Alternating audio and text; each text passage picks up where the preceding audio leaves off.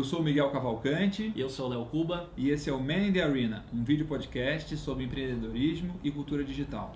Esse é o episódio número 5 e a gente queria abrir dando parabéns ao vencedor do sorteio do livro Delivering Happiness. É o Adriano Vaz de Lima, que ganhou uma, uma cópia igual a essa, é, do livro que vai ser lançado agora dia 7 de junho, né, a data inclusive prevista para a publicação desse, desse episódio. É um livro do Tony Shea, que é o CEO das Apos. É um livro que eu estou no finalzinho dele, estou aí três quartos do livro, um livro muito bacana. Acho que vai ser um dos grandes sucessos desse ano. E o Adriano já falou que recebeu o livro, mas não disse ainda o que achou, se já leu e tal. A gente também vai aguardar o feedback dele. Ah, acho que o Adriano pode depois dar uma comentada lá na página do Facebook do Band Arena e dar um feedback se gostou, se recebeu mesmo, né? Com certeza. então tá bom. É isso aí. E hoje a gente vai ter, acho que mais um sorteio no final do episódio, então acompanhe. Eu resolvi falar aqui de dois, de dois, dois, dois produtos aí que eu gosto que tem usado mais e tenho, né, a gente fala muito de alta tecnologia e tal, que é o papel lapiseira. Né? Eu tenho é, visto como nas coisas certas funciona tão bem, né? Para você anotar, para você é, organizar ideias, para fazer um mapa mental. Até quando eu falei de mapa mental, você falou que gostava de usar o papel e, e caneta, papel e lápis.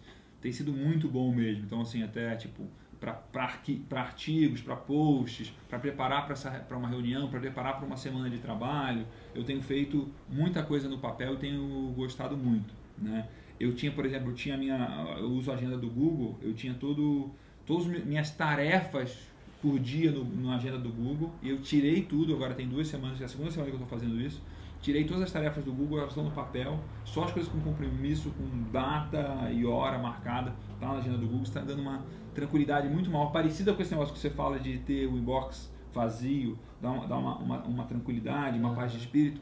Eu estou muito melhor com isso.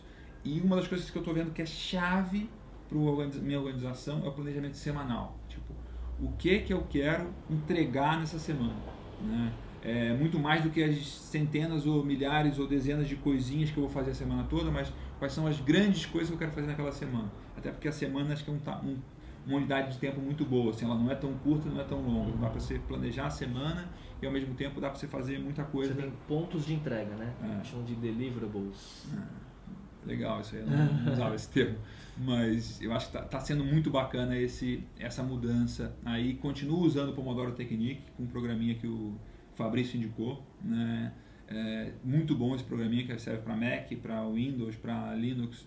Pomodoro. Pomodoro, é e, tem funcionado super bem com esse esquema de papel, anotação, planejamento semanal na, no papel, Mas mapa faz, mental. Você, você anota no, no caderno? No caderno. Ah. Não, tenho minha planejamento aqui, exemplo, tem a minha, o meu, coisas chaves da semana dessa semana que ah. eu quero que eu quero fazer, né? E também essa questão de rabiscos, anotações, seja de palestra que eu assisto, de, de alguma reunião que eu estou participando, ou de um, é, pensamentos ou ideias num mapa mental para escrever um artigo, para escrever um post para preparar uma palestra, tem falado super bem isso aí. Para mim, tarefa, eu, eu tentei fazer no papel até aquelas técnicas de você ter um cartãozinho de papel, colocar Sim, as três Pocket mais mod, né? Não tem? As três mais importantes do dia, porque também não adianta você colocar muitas tarefas para fazer num dia que é não dá para cumprir, é. né? Porque você tem também as incontingências que surgem, mas uh, eu uso Remember the Milk, o aplicativo web e com acesso pelo iPhone, mas muito mais no desktop mesmo,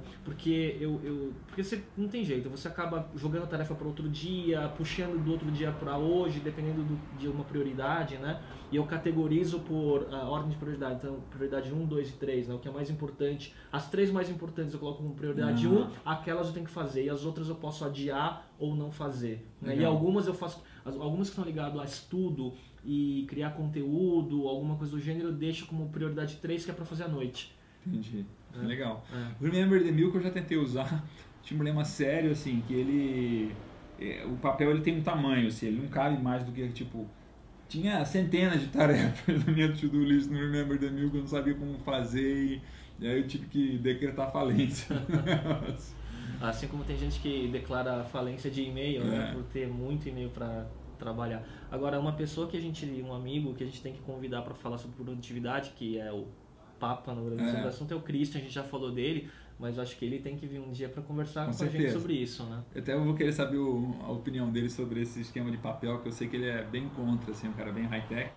Um outro, um outro programa, outro produto que eu queria falar aqui, o Léo ainda nem testou, eu, eu comecei a usar tem uma semana, que é que está se adequando muito bem no meu objetivo seguinte, de fazer, de fazer é, o objetivo de conseguir atuar, participar, interagir nas redes sociais e ao mesmo tempo não gastar um tempo absurdo, né? não ficar Entrando, sendo um full-time job disso. É um produto que chama Nutshell Mail, ele é gratuito, né? que você entra, você faz um cadastrinho lá e aí você cadastra sua conta de Twitter, sua conta de Facebook e a sua conta de LinkedIn e você marca a que horas que ele, você quer que ele mande por e-mail, né? E você também categoriza tudo que você quer que ele mande. Tipo, de cada página que você é fã no Facebook, quantas interações. Se você não quiser nenhuma, você não aparece. Dos seus amigos, quantas interações. Do Twitter, o que você quer que venha. Ele faz de um lista. Clipping. Ele faz um clipping de, totalmente customizado por você de todas as coisas que você tem cadastrado.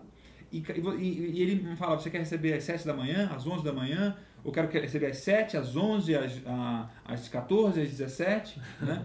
E aí eu marquei para receber às 16 horas, que é tipo meio que final do dia, então depois desse horário, para uma vez por dia entrar e conseguir ver tudo que é, teve aí de novos seguidores, no, é, é, replies, mensagens diretas, né, é, timeline, interações no, no, Facebook, super legal. Tudo já. É, se você quiser dar like, dar curtir num item de um amigo seu no Facebook, é só você clicar um botão e faz igualzinho. Eu acho que a gente está ainda nesse processo de educação de como usar redes sociais, né? É tudo tão novo e a gente, enfim, se perde às vezes e fica improdutivo. Agora, interessante que esse Nutial Mail, ele é, é um sistema que foi comprado pelo Constant Contact, que é uma ferramenta de e-mail marketing, talvez um dos líderes do mercado. É Eu uso faz mais de dois ou três anos e muito bom que aliás uh, é um mercado que tem uh, vários players interessantes né? eu tô, eu tô testando uma outra ferramenta que é o MailChimp que também é muito bom. É, eu gostei bastante do MailChimp os testes que eu já fiz é né? uma ferramenta muito customizável e tal. Mas enfim eu tô, tô para começar a testar também. Aí depois no, talvez no próximo episódio eu dê um feedback sobre o que, eu tô achando. O problema é que eu vejo com uh, e a gente aqui no Mind a gente fala sobre produtos né? Então em praticamente todo episódio é a gente não ficar refém de tantos produtos, né? Então a gente fica setando, testando e customizando tanta coisa. Claro. Óbvio que a gente está testando e é. filtrando, é. né?